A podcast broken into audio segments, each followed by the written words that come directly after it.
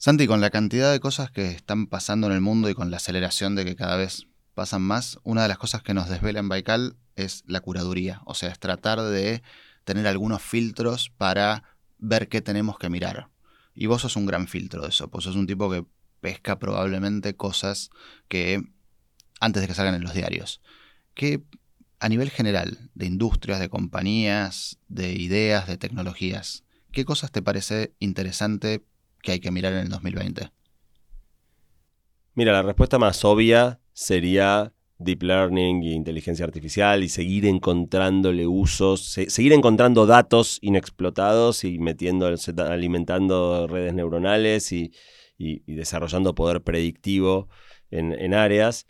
Pero acabo de volver a Silicon Valley y lo que más impactado me dejó no es una tecnología nueva, sino una muy vieja, una que nos vienen prometiendo desde hace 20 o 30 años y sin embargo nunca termina de llegar.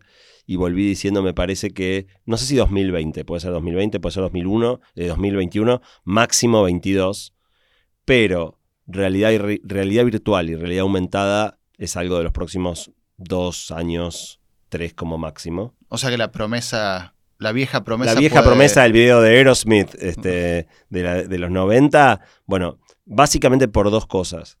La primera es que finalmente Oculus, que es de Facebook, presentó un, visor de realidad virtual eh, standalone, en el sentido de que no necesitas estar conectado a una computadora o meterle un celular adentro. Todo el procesamiento es en el casco mismo, cómodo, livianito y a un precio que empieza, todavía es un poco mucho, vale 400 dólares y no hay tanta aplicación hoy como para por ahí gastárselo para paviar en casa, pero ya empieza a estar en el rango de, digo, te compras un smartwatch o te compras, o un celular ni hablar, valen bastante más que eso. Entonces empiezan a estar en el rango de lo que puede ser un precio eh, accesible de consumo, masivo.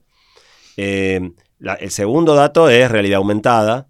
El, el, equipo más interesante de realidad aumentada que yo vi hasta ahora era el HoloLens de Microsoft. Eh, era muy bueno, muy impactante ponérselo, yo lo probé, era un año y medio, pero más de 10 minutos no lo soportabas en la cabeza, era muy incómodo, muy pesado, muy estrafalario, nadie querría que lo vean con eso puesto en la cabeza. Eh, y con un campo de visión muy acotado. Entonces, si bien era impresionante ver cosas ahí en el mundo que no estaban, eh, enseguida revoleabas un poquito los ojos y, te salías del, hechizo. Eh, ahora en este viaje probé Magic Leap, que es una compañía que levantó un montonazo de guita haciendo la, próxima generación de, visores de realidad aumentada. no me sorprendió tanto como esperaba. No me resultó significativamente mejor que lo que HoloLens tenía hace un año y medio. Estos sí todavía son muy caros, con lo cual todas las aplicaciones reales de este tipo de productos. Volvió Google Glass, en su versión 2. Pero por ahora, como estos sí son bastante caros, están eh, completamente enfocados en aplicaciones de, negocio, o sea, apuntadas a empresas más que a, usuarios finales. Pero eso también se va a resolver. O sea, en el momento que tengas un, visor de realidad aumentada, cómodo, no demasiado feo, digo, Google Glass estuvo cerca, ¿no? De algo que te animarías a tener puesto.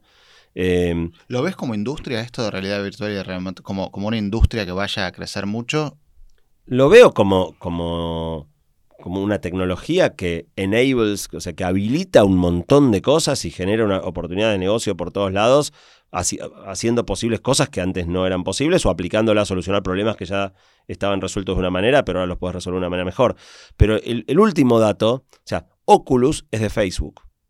Cuando Facebook compró la mayor compañía mundial de visores de realidad virtual, sonó raro, ¿no? Hasta ese momento nunca Facebook había tenido nada de hardware. Y ahora, supuestamente el año que viene, lanzan Facebook Horizon. Eh, hicieron el anuncio, donde, o sea, creo que en no mucho tiempo la experiencia de usar Facebook no va a ser más navegar una página web. Va a ser ponerte un casco en la cabeza y estar con, tus, con avatares de tus amigos, compartiendo experiencias en un mundo virtual. O sea, de, de nuevo, creo que a más tardar 2022 vamos a pasar una buena parte de nuestro tiempo interactuando con gente en mundos virtuales. Y si querés, el lado inquietante es que si pudimos generar adictividad con una pantallita de 5,5 pulgadas en un celular, imagínate la adictividad que podemos generar creando mundos irreales perfectos, distinto. O sea, vos y yo podemos convivir en un mundo virtual que en realidad es distinto el tuyo del mío, estamos los dos, cada uno el suyo, pero, pero nos vemos. es, muy rico lo que se puede hacer. Me hiciste acordar a una, a una escena del logo de Wall Street donde dice, y esto es completamente distinto al mundo real, pero ¿quién carajo quiere vivir ahí? Bueno, Totalmente. Entonces, yo creo que, que, el problema que se viene, si querés más alineado con lo que es mi mirada de, del libro Guía para sobrevivir al presente, o de la charla que diente de X Ría de la Plata, es qué grado de adictividad e inmersividad vamos a poder generar si tenemos mundos virtuales y, realidad aumentada en serio. Y creo que ese va a ser un despelote. O sea, la, proliferación de los usos es algo de los próximos dos o tres años y el hackeo de nuestra mente y todo eso es algo de los próximos cinco eh, que se va a venir con todo y, va a haber que estar muy alerta. Creo que va a haber oportunidades espectaculares y también, por supuesto, grandes quilombos. Sabes que uno de los cursos que estamos pensando para el año que viene, para el 2020, es uno del futuro de la industria de los medios y del entretenimiento. Y con esto que estás contando ahora, ¿tenés alguna intuición de qué compañías están mejor posicionadas para ganar este juego? ¿Es Facebook? ¿Es Google? ¿Es una startup que hoy no conocemos? ¿Hay economías de escala? ¿Son los grandes? ¿Son los chicos? Mira, esto es un poco como, como la industria del cine, ¿no? Donde uno discute, pero, pero ¿quién, ¿quién es el que se la lleva? ¿El, que, ¿El guionista? No. ¿El director? Alguno que otro, pero la mayoría no. El actor, el estudio, el distribuidor, la sala de cine. O sea, es todo un ecosistema que come de esa industria y, y, quién captura la mayor parte del valor eh, es difícil de predecir de antemano. Claramente creo que Facebook va a ser un jugador fuertísimo de esto.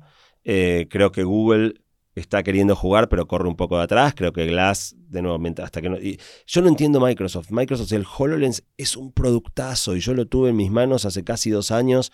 Y. Eh, ojo, Microsoft volvió, ¿eh?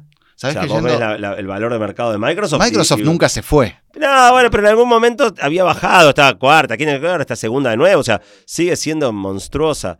Eh, pero yo creo, al final del día son cuatro o cinco compañías las que están jugando este juego en serio. De repente te aparece un startup como puede ser Magic Leap y alguno va a pagar dos mil millones de dólares y se lo va a quedar, digamos, como pasó con Oculus y, Facebook. ¿Y hay oportunidades ahí para los chiquitos, te parece, para desarrollar cosas puntuales que después sean compradas por los bichos grandes?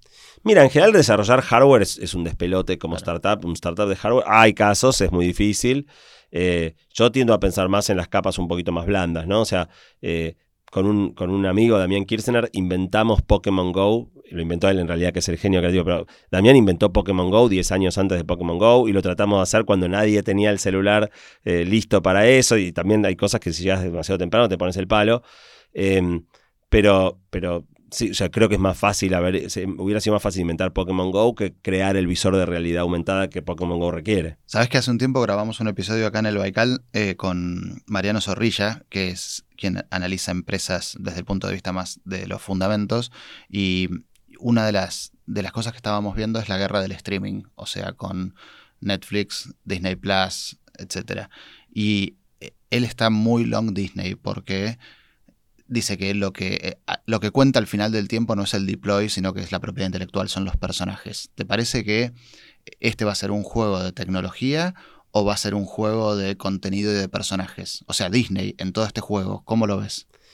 Me, resulta un poco loco eh, cómo se dio la dinámica, así que por ahí estoy equivocadísimo, porque supongo que los que están liderando esta industria son más inteligentes que yo pero yo no hubiera pensado que íbamos camino a la integración vertical de que Netflix genere contenido propio, Amazon genere contenido propio. Me resulta sumamente antiintuitivo.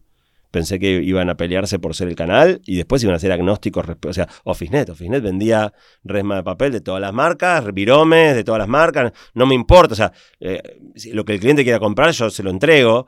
Si yo hubiera como OfficeNet, tenías algún producto de marca propia para tener mejor margen, pero básicamente éramos distribuidores esta cosa de que el distribuidor se integra verticalmente y tiene que hacer las mejores series, la verdad que lo miro de afuera y no lo entiendo. No soy un gran conocedor de industria del contenido, pero claramente las cosas están pasando en la contramano de lo que yo me, hubiera imaginado. Me hace acordar una charla que vi de Bill Gates en 1995, en la prehistoria. Y el tipo cuando estaba, estábamos como en el al borde de la burbuja tecnológica y decía los que van a ganar son los que hagan contenido, no los que hagan tecnología. Yo, yo, yo soy, mi corazoncito está más con la tecnología, pero la, realidad está más con Bill Gates. Gracias, Santi.